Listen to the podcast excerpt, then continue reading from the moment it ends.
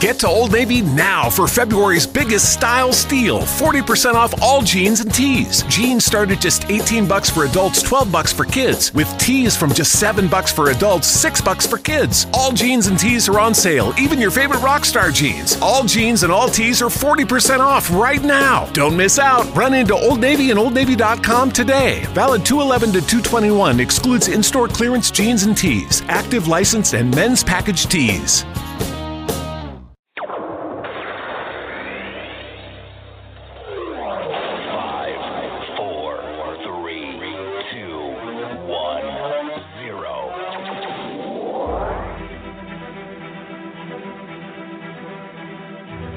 Come down this hill, I had seen this creature cross the road.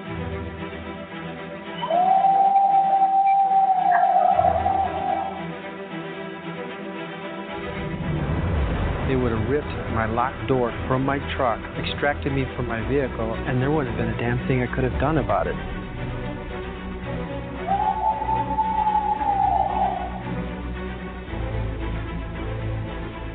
This, thing, I got to noticing its eyes its eyes was real, real evil, real sinister looking. You know, the look it was giving me.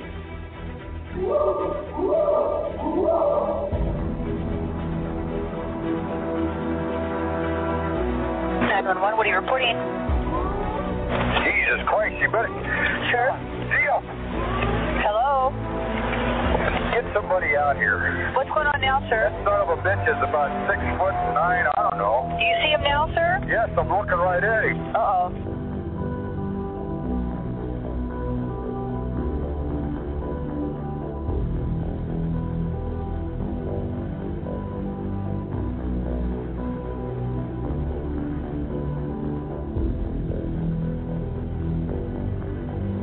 Welcome to Bigfoot Hotspot Radio, Sasquatch Chronicles.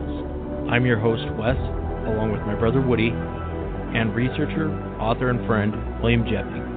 Let's start the show.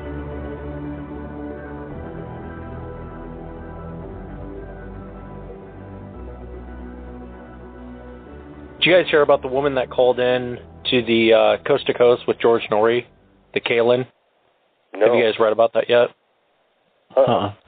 Oh man, she. uh I'm so tired of the crazies in the Bigfoot world. So she described how she lived. she described Oh, no. how she lived in a cave with this male Bigfoot for three weeks, Oh, good. and she she uh describes long conversations using telepathy. She could come and go as she wanted. She said, and she goes back once a year to spend a week with this uh male Squatch, according to her. So that's pr- that's pretty awesome. Oh, good grief. You know, It's like a there are some vacation for real nutcases out there. Yeah. Tell me about it. And I really want to go off on a tangent, but I'll try and use some self control. I'm fighting a cold, so it may not be easy tonight. Yeah. Uh, but I I came across this interview with John Green back in 1999. Will, you knew you knew John Green, you knew René Dahinden, all these guys, and I think I for anyone out there, quite well. yeah, I think any of these guys out there that whether they have a passing interest in it or if they're a researcher, they should really research these two guys. And those two in particular, I, I was thinking about it earlier today, you know, because I knew Bob Titmus and Grover Krantz and, and, and a, a number of other people who were kind of the original pioneers of this whole subject. And but it was Green and Dahinden who were really the the two top. And if I were to characterize those two guys, Dahinden was the heart and soul of the search, the early search, the initial finding out that there was something worth looking at in the subject. And Green was probably the public face.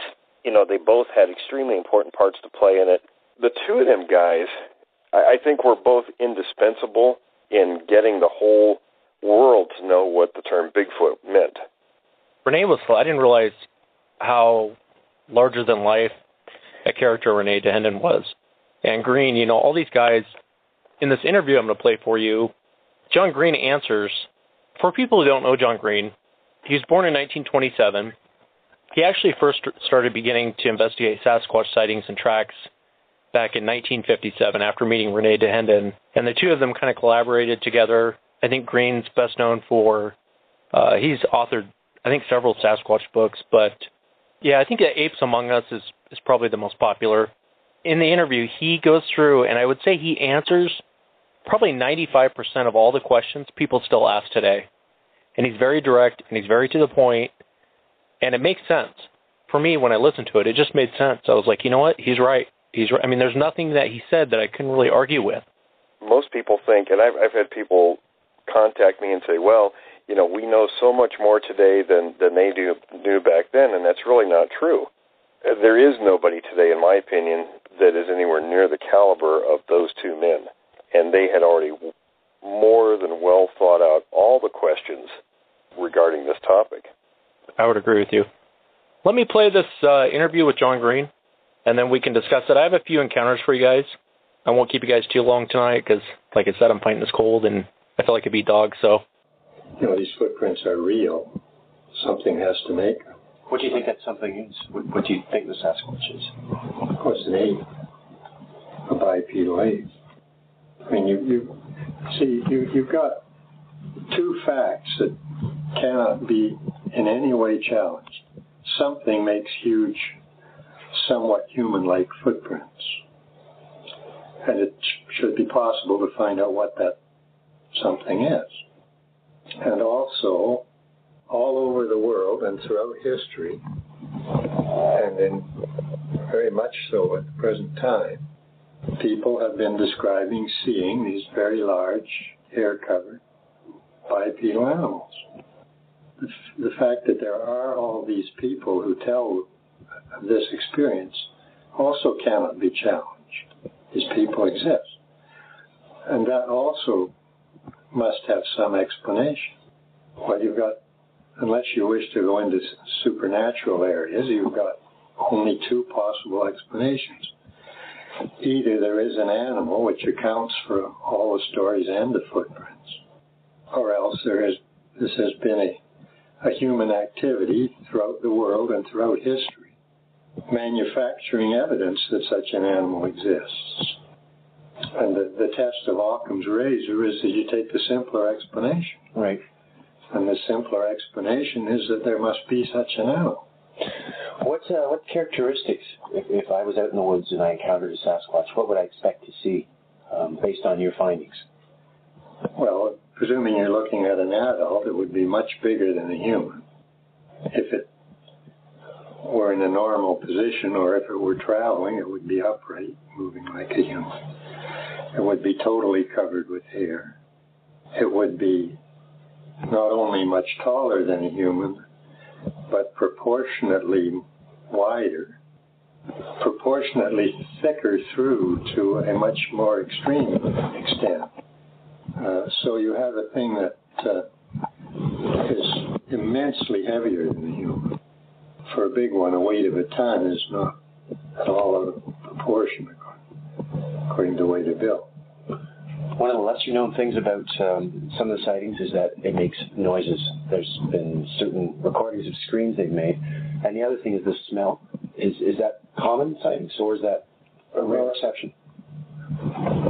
The range of noises that have been claimed for this thing is very wide. The most usual one is a high pitched scream.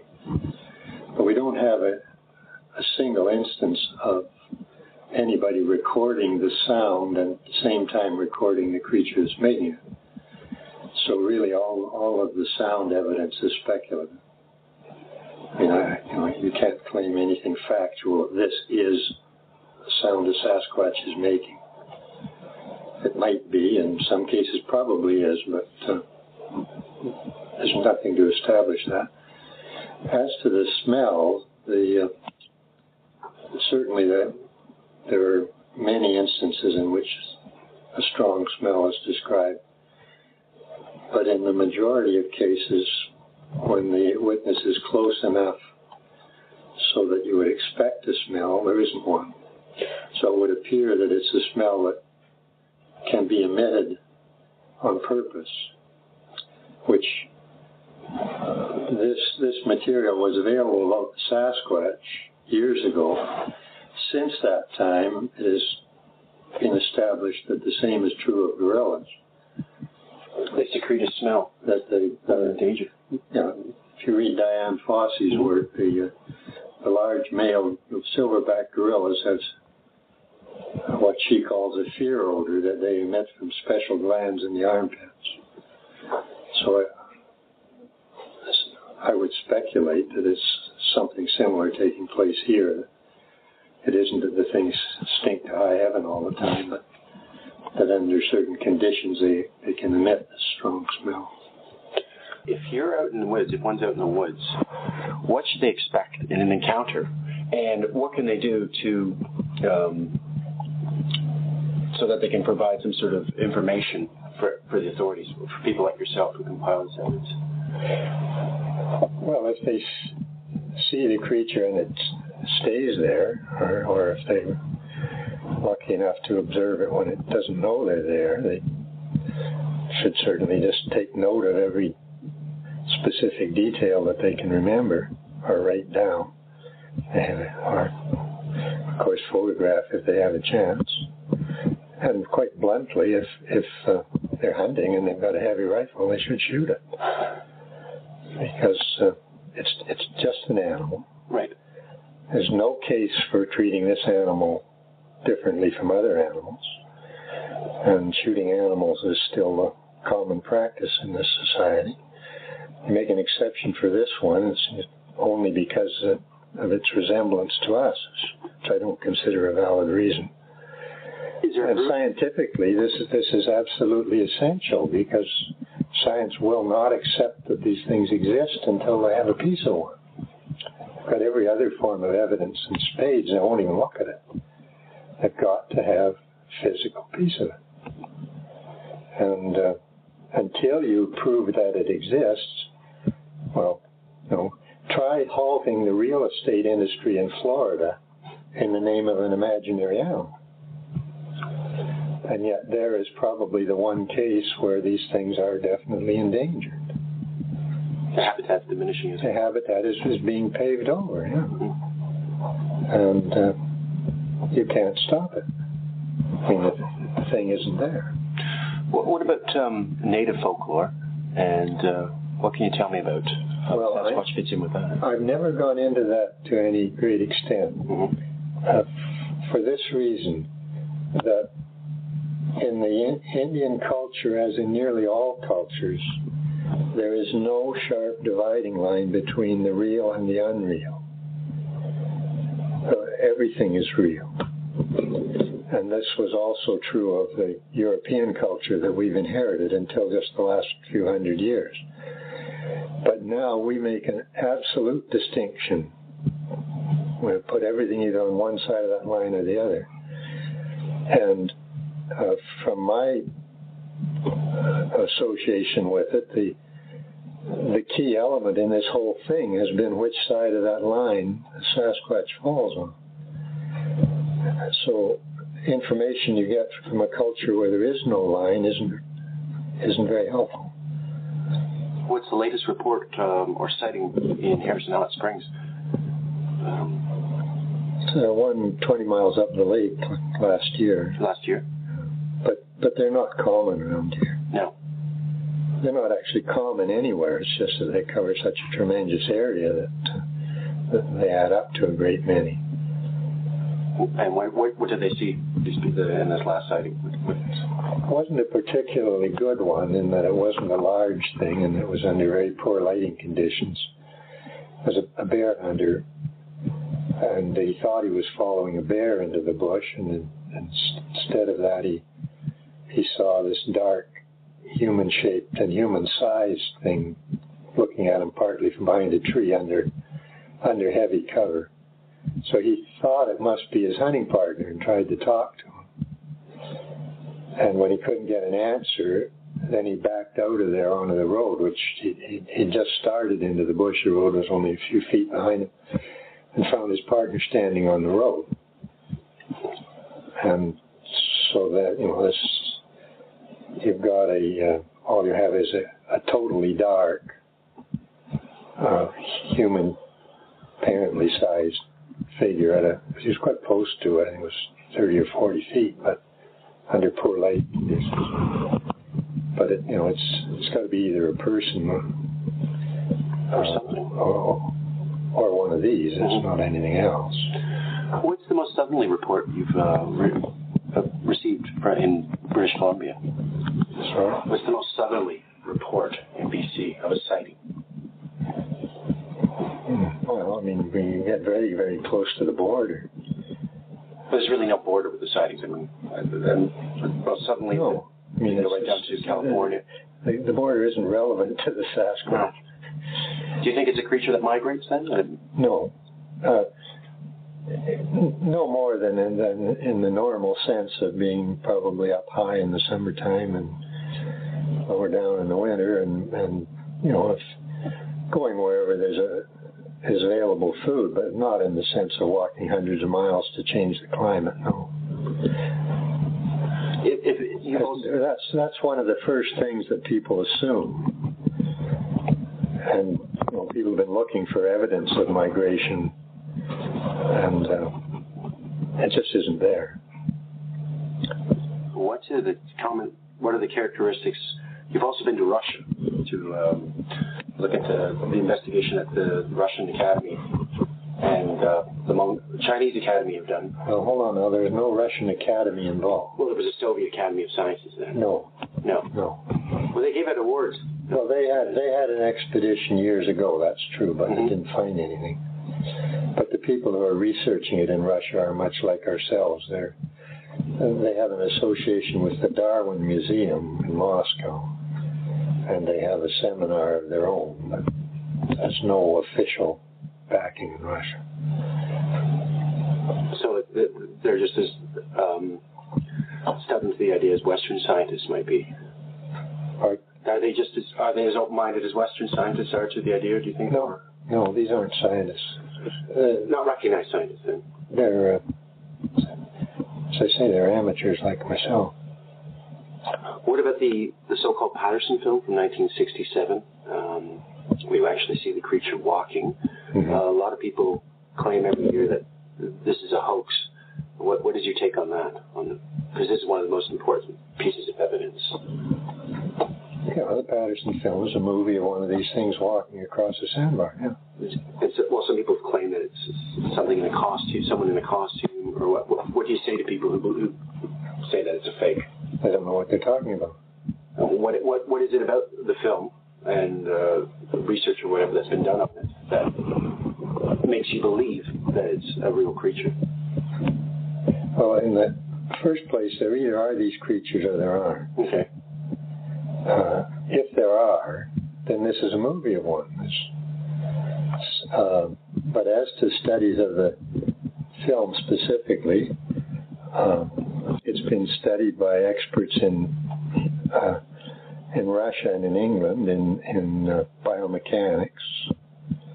It's been studied by in, in the United States now just recently by a man whose special, specialty is the evolution of bipedal walking, bipedal locomotion. Mhm. It's again just recently been studied by one of the top experts in the enhancement of things like surveillance videos and so on, and been uh, digitalized to the point where I think there's some dozens of CD-ROMs involved, and uh, this man is now no longer doing it, and nobody else has the sufficiently sophisticated hardware to, to make any use of it. And none of these people have suggested that it's fake. And that this uh, the expert in bipedal locomotion is trying to get a paper published in a proper scientific journal. And uh, the uh, enhancement man has issued a report of his own. Uh, the Russian work was done many years ago, back in the 70s. Uh, the, the head of an institute uh, studying, you know, the mechanical functioning of physical bodies. Uh, I talked to him through an interpreter when I was in Moscow, and he reiterated what he said before that uh, he had no interest in this subject. He just looked at the thing as a favor, and it changed his whole concept of walking because this thing walks better than a human. Uh, Jeff Meldrum at the University of Idaho, the bipedalism specialist, has done what uh, we always had some misgivings about because some of these footprints don't have the short toes like the ones we're looking at here. They have long, wide spreading toes.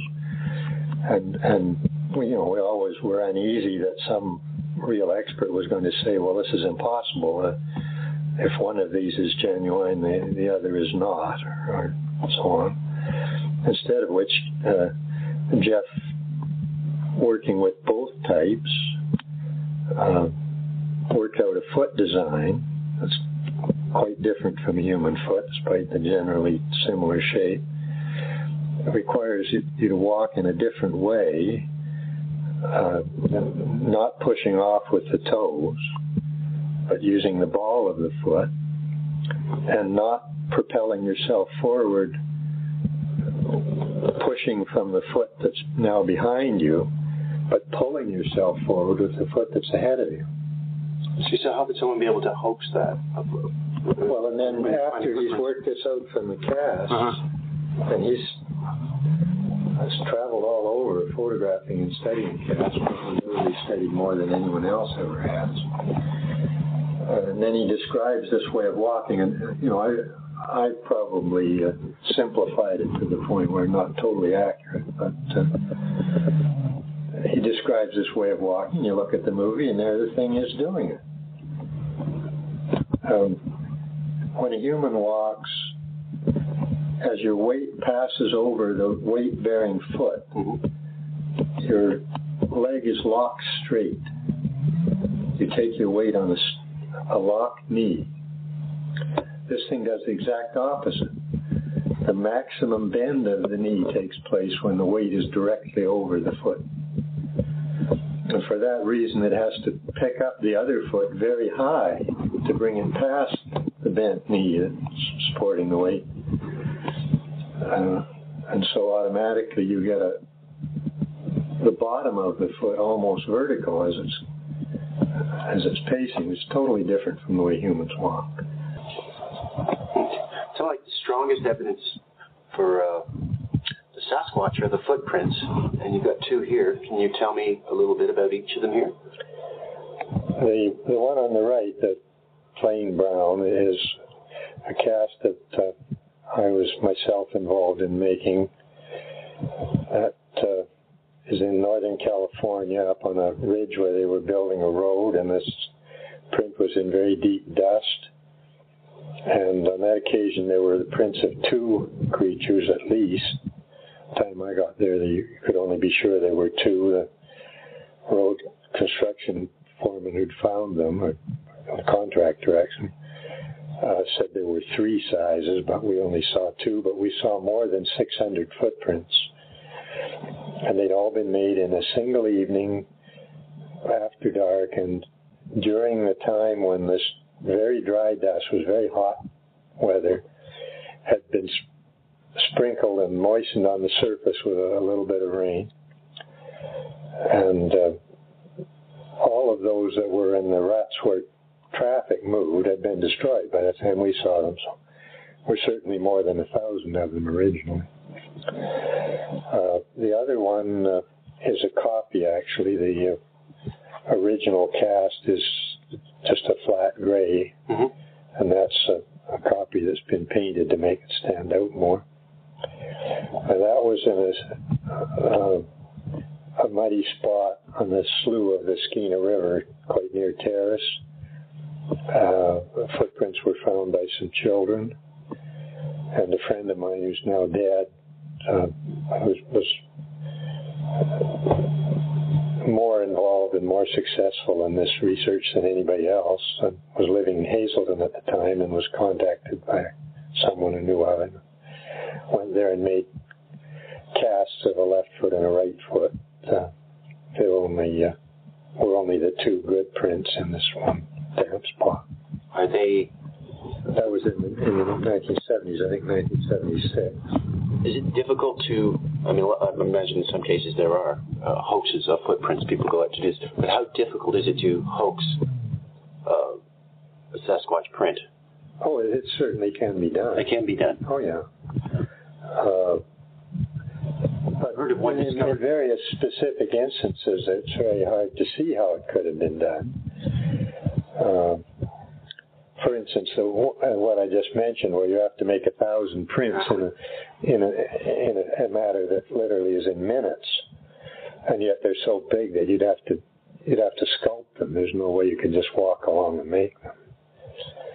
Uh, another case, there were prints an inch deep in a hard, damp sand on a sandbar, where uh, I personally jumped off a log about two feet high and to get an imprint that deep, I had to land on the point of one heel. So either you've got tremendous weight, or again you've had to to dig it out. But there's you know there's there are pressure cracks in the material around and so on. There's no sign of, of, anything being dug. In that instance, you couldn't get a machine in there. There, there were brush covered steep uh, banks down to this creek, and downstream there was a big log jam, and, and upstream there was a, a canyon with vertical walls and deep water. So, you know, whatever. Know, you could have come in by helicopter, but even that wasn't uh, very practical because there were people living in a construction camp just a few hundred yards away. Know, and you know, so you, when you start trying to explain all of this as a human manufacture, it gets so totally convoluted that you come back to Occam's razor. You're, you're building castles in the air when there is a simple explanation. It's not, it's not an easy explanation to accept. In a way, you're dealing with two impossibilities. You start thinking that there is such an animal and it's never been found dead. We don't even have a bone. Well, you reject that automatically. But we have found uh, there has been some uh, hair samples reportedly found, um, Yes. even a, you know, a handprint and some feces, which have not been they've been analyzed, but nobody's been able to determine what they are. Yes. And they're not a they're not a black bear or, or something we know. So I'm, I'm not confident about feces analysis. okay, Uh, hair, I, apparently they've uh, been unable to get enough um, DNA to work with out of hair. It's up to now. I mean, for years we've been expecting something definitive, even if it's just to say no, throw it all out. And we, we don't get any answer. Um, there, there was just one instance with hair, and this wasn't DNA, it was uh, immune reactions that did seem convincing. But the person who did it said, well, this has got to be either human, chimpanzee, or gorilla. Well, you, you could have eliminated all three or confirmed or eliminated any of the three within minutes with a comparison microscope, but he had ground up all the sample. He was an uh, immune reaction expert, not a hair expert, and it didn't occur to him that he needed to keep any. So uh, now these are brown hairs to begin with, and gorillas and chimpanzees are uniformly black. Uh, it in, included guard hairs, and human guard hairs grow endlessly, and they're therefore always cut off. They don't have points. All these guard hairs were pointed. And they were the hair had been collected one hair at a time by the same man who made that cast going through the brush in a place where it, footprint evidence indicated one of these things had gone. See, and this is in northern california. Well uh, uh, you know the, the number of, of brown chimpanzees and gorillas that go through the brush in northern california is quite minimal that's and well, what do you? I mean, if, if the Sasquatch does exist, do you think it is a separate creature unto itself, or is it perhaps a missing link to our Oh. ancestry? No, it's a totally separate creature. I mean, it, it, if the, it either exists or it doesn't. Right. You have people speculating that 20%, 40%, 60% of the stories are hoax or mistakes or mass hypnosis or, you know, hysteria. It doesn't work that way. Either there is an animal or there isn't. If there isn't an animal, then 100% of the stories are wrong. If there is an animal, then there's no reason to question that the vast majority of them are just the same category as people who say they saw a bear. They did see one. So you've got a great deal of information, even though there's very little information in most sightings. They just saw something run across the road is the common one. But, but, but nevertheless, out of these thousands of reports, a great deal of information about what these things do. And of course about their, their physical characteristics. what's their typical connection with people then? Hmm? Um, Well, let me finish what we're dealing with. All of this indicates an, a creature whose adaptions are totally physical. It's solitary, it's enormous, it's tremendously strong, it has a full coat of hair, it swims very well even underwater. It can run faster than almost any other animal can run down deer. It has never had any pressure to survive on its mental abilities. It lives very much the life of a bear. This is the exact opposite of the story of the evolution of humans. The fact that both species have en- en- ended up walking upright is the only reason why we relate them to humans more than we do other creatures. Well, there's nothing you can argue against what John had to say. I mean, uh, he was right on the money. Yeah, and I like the I like how he's just uh he puts it in simple man's terms, you know. Uh you know, as a matter of fact, he's very factual, either it is or it isn't. And uh, I Yeah, really I enjoyed mean- the interview. I thought, thought it was And you know, like what he said, he said, you know, about the, you know, the percentages, you know, of how many stories were real and fake. You know, even if one story were real, well, then the whole thing is real. It, it's, I mean, there are, are certainly some that are, you know, made up stories, but not a lot. Uh, the percentage isn't big.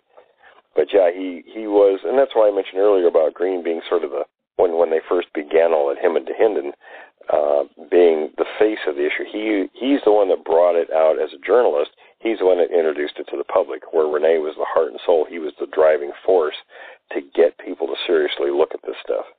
What did you think about when he was talking about uh, shooting? He said if you I see knew- in your scope. I, What'd you I knew What- I knew I knew you were going to ask that. I was going to ask that, but I didn't know if I should. It's a good question. Yeah, it is a good question. I think it's I think it's a question that a lot of people have, you know, and and a lot of people have different ideas about it. Uh, I I personally think it's going to be. I'm for it. You know, I, I think it's going to be one of the only ways that uh, we're going to have definitive proof. Kind of like what John said. Yeah, and you know those guys had thought this question out over and over and over 40, 50 years ago.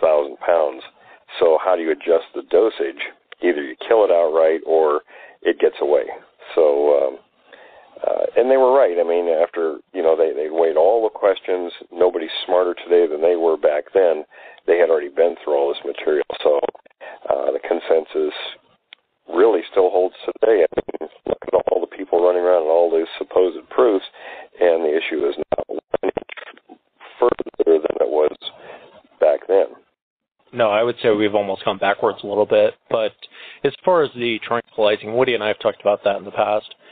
And tranquilizing, a lot of people don't understand. They think you just put a gun, you shoot it, and the animal goes down. But, you know, like you said, well, if you get the weight wrong, either you're going to kill it or you're going to piss it off.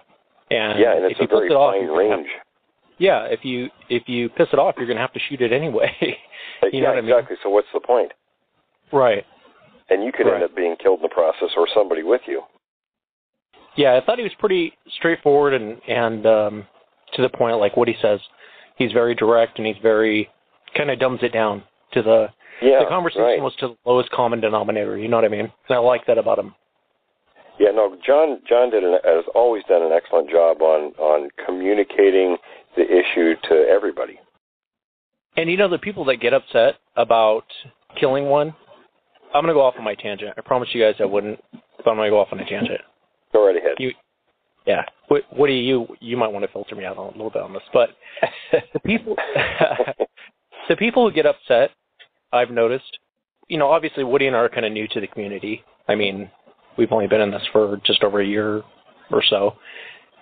The people who get upset about shooting one are the same people who will post on Facebook, "Don't kill them," you know, no kill policy, and then the next day they have the audacity to put a picture up of an empty plate and tell you a Sasquatch ate the cookies the night before. And if you're so upset about someone actually wanting to prove the existence, people when you when you say killing one, we're not talking about slaughtering all of them. It's kind of like one and done. You know what I mean? Mm-hmm. And so the the people who get upset about it are the people who talk about telepathy, talk about you know they go out to their spot every week. You know, like this lady I talked about in the beginning. She like what he says. You know, vacation. She goes and sees her Squatch man every er, you know once a year. But they don't. If you're so against shooting one, get a video camera and start shooting some footage of these things and put it out there for people to see. And I think you'll start to see people back off from the attitude, "Hey, we got to we got to shoot one and bring it in." If people started putting out all this footage for people to see, I think you'd see a lot of the, the the talk of shooting one. People would back off of it. The same people who are so upset about shooting one, they don't they don't provide anything. It's like the guy out in Sask what is it, uh, Sasquatch Canada or God, what's it called? Yeah, He has no- I know what you're trying to say. Yeah, I know what you're saying. I can't think of it either. The guy that the guy that got him on audio, like burping and like burping the alphabet, and um, Oh Lord. uh, you know, it's saying flower and mm-hmm. Mike, and you know what? If you get them burping the alphabet and you get them out there saying your name, and you, you're teaching them language, hey, how about shooting a video of them? You, you know what I yeah, mean? it's it's too convenient to say you, you they they have that relationship, but but they they're protecting them so they don't have footage or they don't let anybody go there. So they end up you know sort of maintaining their position without having to prove anything. And and I'm a, I'm the kind of person that's like put up or shut up. You know, if you if you're not going Right. to put put your proof where your mouth is, don't talk to me. That's baloney. You know, it, it like John says, and I'm, I'm from the school of Green and Hind, and that they were the guys who trained me and brought me into this. Uh, it's either it either is or it isn't. It, it's black and white. You know, there's I don't I don't buy the you know the gray areas. I mean, I, I don't. Uh, I'm not going to say that I, I'm going to you know dump on anybody who does. You know, they're everybody's you know perfectly free to have their own views, but that's my view. And uh, yeah, you know, you shouldn't be able to get away with just running around saying any old thing and preventing the issue from moving forward. And and you know, I, I can't disagree with what John said about taking a specimen uh, because really that is the only way that it's going to be proven. And I think I think maybe too some of the people out there that uh, are so against the, the the shooting part of it, or we're taking one down and shooting or killing one. I think a lot of them maybe think that Bigfoot is has more more human characteristics than it does ape. And you, and you hear John even saying in that interview, he's like, no, it's uh, it's its own thing. It's its its own animal. And right, um, I agree with that. You know, and maybe that maybe that's why some people are so against it because they think that there's there's more human characteristics to it than uh, ape-like or animal-like. And according to John, you know, he was talking about the way it walks and stuff like that. And the only the only thing that humans have, according to him, that is that uh, what am I trying to say? That is within the same characteristics is we're bipedal animals or bipedal. Well, you know, the other than that, other the than that, is more nothing. about us than about shooting a Sasquatch. It's like I've mentioned on, on previous shows about you know the term that anthropologists use called anthropomorphism, which means we apply human characteristics onto non-human species, and I yeah, which is exactly what you're saying. Yeah, So I don't know. I, mean, think- I can, I can, I can kind of understand where people are coming from based on whatever they believe. But uh, you know, my belief is let's get one and get this thing resolved. No, I totally agree. I, I can see where people are coming from too, and and just you know different views on you know harming any sort of wildlife and things. I you know I understand that. I mean, I I quit hunting a number of years ago just because I I didn't like killing animals anymore. But um, taking a specimen of a Sasquatch to to get it done, to get it past you know the the amateur's hands and into science where it belongs and can be dealt with properly, really is where this should go. I'll tell you why people are upset. And this is tangent number two. So Woody, get your uh, get your filter button ready. I'll tell you why right. people get upset. If one were shot tomorrow, it'd be a little hard to explain all the leprechaun powers that people say that they have. and I think a lot of the attention that people are getting from all these stories about telepathy and Bigfoot raped me mentally and um, I go and hang out with Bigfoot once a year and you know out at the uh, uh, vacation home and you know vacation cave, all those stories would go away and all the attention would go away. I, I, Yeah, I I think couldn't that's why people more. don't don't want one brought in. I, I think that's the hidden agenda. Uh, you know, people Yeah. will come out and say, "Well, you know, we don't want one shot because they're people and blah blah blah." But I think at the end of the day, I think a lot of people realize, hey, if we brought one in, it'd be a little hard to explain all these leprechaun powers I said they had, and I've been telling people for years, and now I'm going to look like an idiot. Yeah, no, you're exactly right. Um, I, I couldn't agree more with that, and it, because it would go into science, and there would be, uh, you know, all the people that jump on the bandwagon would sor- all of a sudden be out of business. And you can send me your hate mail at williamjevning at yahoo.com. That's all right. They they can send whatever they want to me. I know what I know, and oh, oh man. throw me under the bus there. you can send all your disgruntled email there. Uh, we'll read it and uh, address it That's with right. you I was I was trained by René Dahinden, so I, I can I can respond like he used to. and anybody who knew him knows what I'm talking about. you know, one one thing I did get out of his interview, Wes, and, and it kind of went back to our encounter. You know, when we when we saw the ones that we saw, and the whole knee thing. You know, him explaining the the different how they use you know the front foot to pull themselves and how the, the weight just uh, is distributed. And uh, I thought that was really interesting because uh, that's one of the things that I noticed, other than the size of the Bigfoot that we saw, the Bigfoots that we saw, or Sasquatches. That's the first time I've heard someone actually put it in such a simple term to where I could really understand on why I was seeing when it, when I looked at the knees on it and why it was looking the way that it did. So I like that part of it too. I like the whole interview to be honest with you. It was really great. I picked up on that too when he's talking about how when it walks forward, it actually pulls itself instead of like how we do. You know, we kind of get the momentum going forward. Yeah, with us Right. it's like walking on stilts. We sort of, you know, pole vault to the next position where the Sasquatch doesn't. They that's a completely different uh, mode of locomotion. And that probably explains, you know, I'm, I'm sure there among many other things, but explains how they move so smoothly, how they move so, you know, it's so quick and so smooth. And yeah, they're I better designed than we are at walking uh, bipedally. Yeah, no, I enjoyed that. The other thing I picked up on, and and I know we've been doing it in the show. A lot of people don't realize it, but with encounters, we talk about behavior, and John Green talked about you can actually get a lot of information from a really good encounter, and that's another Oh, thing yeah. I really appreciated. Absolutely, and that's what I said before about where people, you know, the, these people who claim they're, you know, Sasquatch hunters or researchers or whatever title they put on themselves, is you have to kind of question what the motivation is behind what they're doing. Most people go out and collect these stories up, and then they either post them on the internet or whatever, and it, it's more of a trophy. They're not using that information, you know, to learn from and and to um, further the quest, you know, to prove the Sasquatch is real. They don't pay any attention to the particulars. You know, it's interesting. No, I mean, you talked about vocalizations there, and um, I actually took him myself closer to a Sasquatch than he ever got to be to one.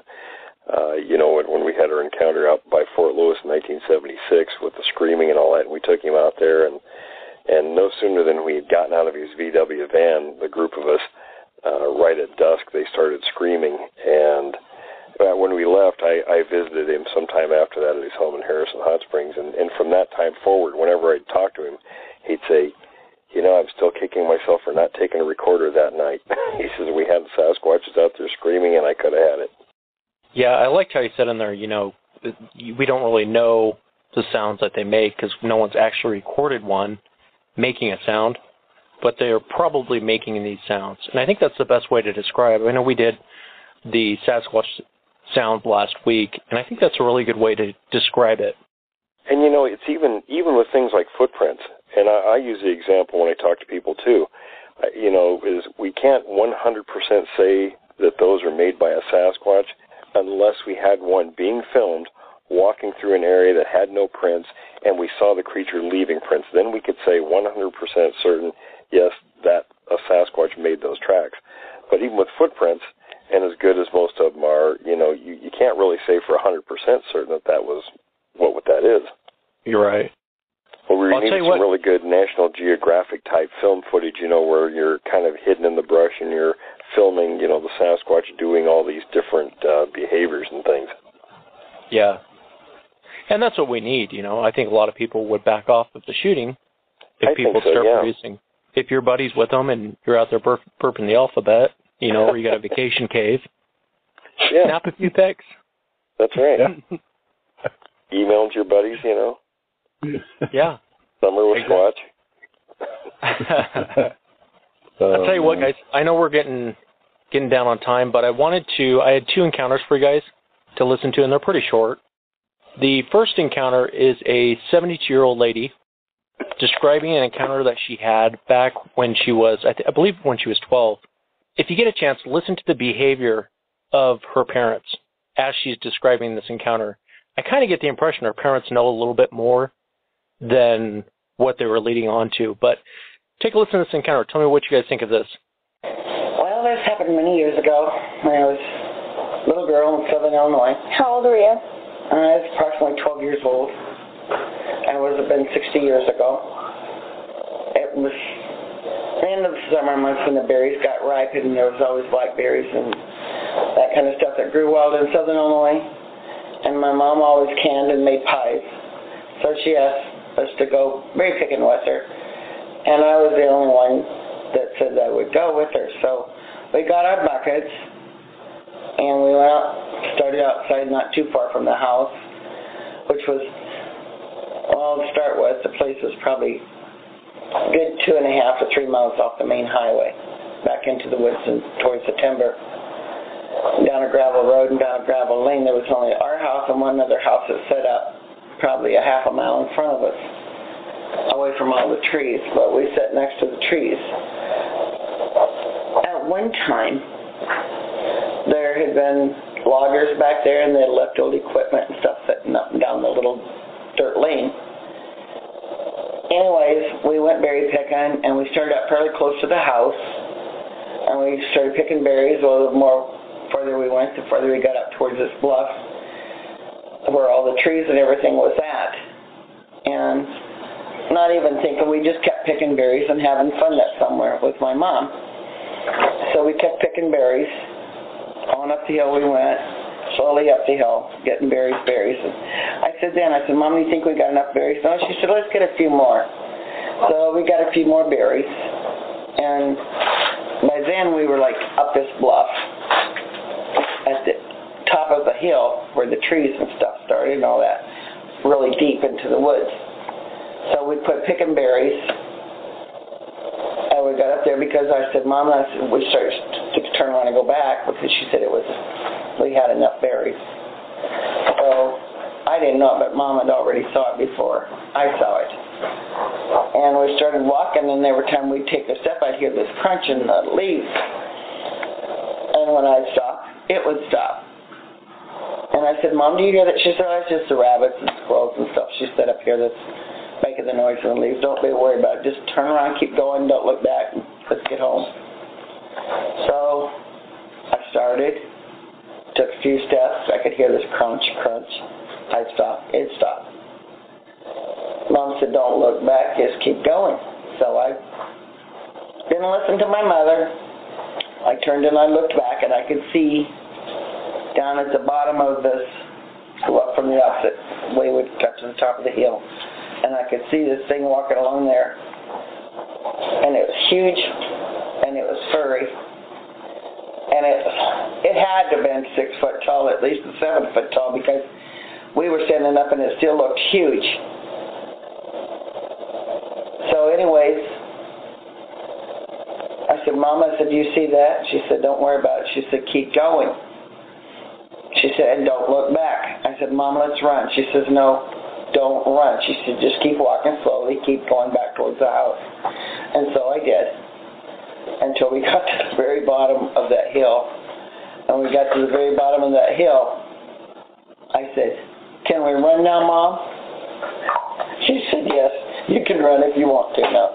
So we ran home. We went home and told my dad and my siblings what we'd saw on our berry picking route. And Dad said, well, if that's what you actually saw, she said, he said, there's no bears that are that huge down here. Said, we, we don't have anything like that. And he said, what you saw was Bigfoot. And so he went on and forgot about Bigfoot after that because he wasn't in our house. Everything didn't scare us anymore. Anyways, it got colder and it was like we had one big empty room that we didn't use. And we had it closed off, but my mom had taken a clothesline and tied from corner to corner in the room so she could hang her clothes in there in the winter because she scrubbed on the board. We lived in southern Illinois. We didn't have a wash machine. We had a scrub board. And you have to remember that was like 60 years ago. A lot of people down in the southern hills didn't have washers. A few had old wringer washers, but my mom had a tub. So anyway, she had went in there. She had hung her clothes up. She went in to get a dress out that she planned on ironing for the next day. And all of a sudden we heard my mom scream. She just as loud as she could scream. And we heard her feet hitting the floor as they come bouncing through the door into the other room. We wanted to know what was going on. Dad said, Jane, what in the world's going on? I said, why are you screaming like that? And she said, well, wait. She said, so I reached to get my dress off the line. She said, I saw this great big huge thing standing there tall as the windowsill, stooped over, bent with his hands up to the window, looking at me. It was big and hairy. And so Dad, of course, went out, but there was nothing there. She didn't. He didn't find it, of course. But after that, we was very leery. We didn't go out at night and play in the yards like we had before. Interesting story. Yeah, you know, the one thing I will say the story has going for it is it was simple. It was a simple story. It wasn't. uh There was no leprechaun magic going on. There was no. uh It was very simple. You know, they saw what they saw, and that's what she had to say. I don't know. You know, it was a good. It sounds like a decent encounter to me.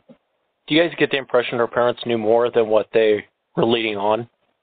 Like her mother saying, "Don't look back." that impression, didn't it? You know, like they had seen it before. Yeah, yeah, it made me think Yeah, that when her she kept parents. saying- Go ahead. That's kind of what I thought too when they were up when they were up there picking berries. You know, she's like, "Don't turn around, just keep walking, just keep walking." And it was almost like you know she's seen it before, but uh oh, you know, I have my kids out here with me, so let's just be cool. I like the story. I like I like simple stories. I don't like a whole bunch of stuff that sounds like you know it didn't sound like she was making stuff stuff up as she went along to make the story sound better. So Right. You know. I agree. you know I liked it. Uh, the last encounter I got for you guys is a hunter recounting his. Uh, he's sitting up in a deer stand, and he actually sees one of these creatures. The the one thing about the story is this guy sounds like Woody after our encounter, and I thought Woody was just insane, but this guy. Wow. yeah. no, I mean this guy's attitude on the whole thing. Take a listen to this. Tell me what you guys think of this. my first thought was there's an old, naked, hairy, gray, silverish looking old man in these woods. But really hairy. And as I took a second look, I knew what I was looking at. About to my two o'clock position, maybe 40, 50 yards away, I heard a stick break or snap. I wasn't sure if something snapped a twig or stepped on it or whatever. I looked over and there was nothing there. I looked back and I said, Neil, let me let me reach back here and find my safety belt again and bring it around and snap it because that might be a deer coming up through the tree line there. So I'm trying to get my my safety belt and I couldn't get it right, you know, and all of a sudden I heard something else and I look up again and there that thing was standing there. That's when I knew whatever I was looking at was real because you can see the muscles flexion. You can see the skin underneath the hair. There's no way I could have been hoaxed or fake. I know what that thing was was real. And that thing, and when it disappeared, I was actually standing up and my legs were vibrating and shaking because of adrenaline. I don't know. I was just, I'm not going to be, I'm not going to kid you or anything. I was scared to death.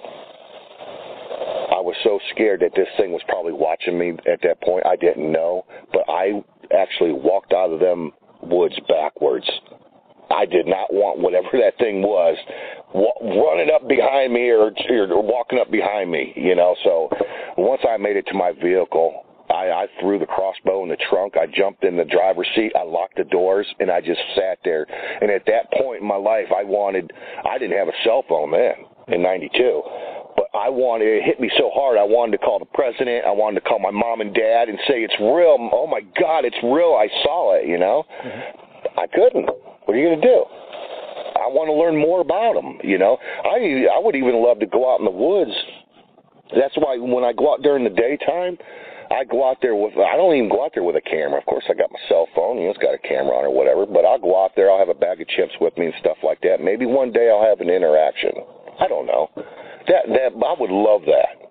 You know. But at nighttime, you know, I know these creatures are real, and at night, even during the day, when you're in the woods, that's their home. They they know you're there. Mm-hmm. So at nighttime, there's no way I'm going to be able to see one walking around the woods with a flashlight. So I'll drive. You know, I'll mount the cameras on the outside of my vehicle, the night vision cameras. And I'll drive real slow, and I got the monitor inside, and I'll pull over and park and sit there for hours at a time with my windows rolled up, hoping that something walks in that field of view of my camera, so I can see it and so I can record it. If I get to see it again, I'm hoping to look at it differently. And I hope I'm not to be scared like I was the first time. You know, you can't you can't um, prepare for anything in life. You really can't prepare at the 100% level for anything because anything can go wrong. You can be 1% off in the good or in the bad. So if I do have another sighting, I don't know if I'm going to be that scared again. I don't think I will, but I want to look at it differently. I just I want to. It'd be so great one day to have a really close encounter experience with one. Hopefully in a nice way. They're pretty big creatures, I'll tell you that. uh, did it, did I really sound like that? I did, didn't I? I know I did. Yeah. Yeah, he did it, it's funny, Will, because right at shortly after we had our encounter, I was ready to go right back out there, and Wes was like, "Are you freaking crazy? We're not going back out there." Uh, so that's that's where the whole insane thing came from. I I got that. Yeah, I got that. I think everybody has their their own opinion, you know, view. Uh, this guy, you know, I mean, he, he probably ought to have a, be a little more cautious, but uh, you know, I, I guess you can't help but want to go. It's like you know, after I had my first encounter with those two, you know, that was our, our first thing, you know, was, you know, grab our hunting rifles, we're going to go track them. I don't know what we thought we were going to do if we found them, but, you know, we figured we'd uh, deal with that when we reached that point. It's funny because I, I right after it happened, I couldn't really talk Wes into going. I, I think he's uh, going back out there again to try to, you know, to have another encounter. And, uh, I think he's changed his mind since then. But man, I could have went out there with a tank, and he still West Wes still wouldn't have gone if we were in a tank. You know. well, I can understand that. yeah, that's true.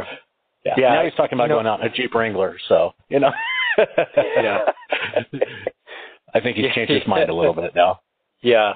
Well, it's such a shell shock when you see one, or you know, like an R encounter. I mean, there's nothing that prepares you for that. There's That's you right, can't prepare. you could sit and research all you want for 20 years and know what you're dealing, or you know, have a sim, you know, somewhat of an idea of what you're dealing with. But when you actually see one, I mean, there's no way to prepare for that. I wasn't think a lot of these researchers out there today, if they, you know, most of them have never seen one. If they actually were to run into one, I think they'd probably wet themselves. Yeah, I wasn't Yeah, prepared I- for the size. The size it's of them. a shock. It's definitely a shock on the system. Yeah. And it's Sorry, really not too to- bad there'll never be another another Green or Dahinden. Yeah, those guys. That, those are some pretty big shoes to fill, though. Very much so. Very much. Especially René. I like I said, I didn't realize he was such, you know, larger than life character. Mean, that guy's hilarious. Yeah, we'll have to talk about him on uh, one of the shows. He uh, he covers a lot of ground. I wish the audio was better when he was uh, tearing apart Grover Krantz. I, I'll, I mean, I'll I have must to look have and see what up else I can find with him. Yeah, I must have busted up laughing like five or six times during the whole thing. And Just you know, some of the stuff knowing him comes out of the- personally for so many years, he was like that. You couldn't help but say he would have us in tears all the time. And he told some pretty hilarious stories too. He came over to visit one time, and there was a whole room of my friends sitting there, you know, that wanted to meet him. And he came in, and, and you know, unless you knew René, you know, he he could change his looks on his face, where you know he could conceal what he was thinking. And he was getting ready to tell. He started off telling the story, and and he gave me a look that I knew was just complete BS. I knew he was going to pull the wool over all these people's eyes, so I just kind of covered my mouth and hung in the back of the room. And he sucked them all in to this joke, this story, you know, that sounded so legitimate.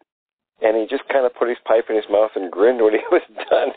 And a couple of my friends were like, "Well, and then what happened?" You know, at the end, and and they were like, "No, it was a joke."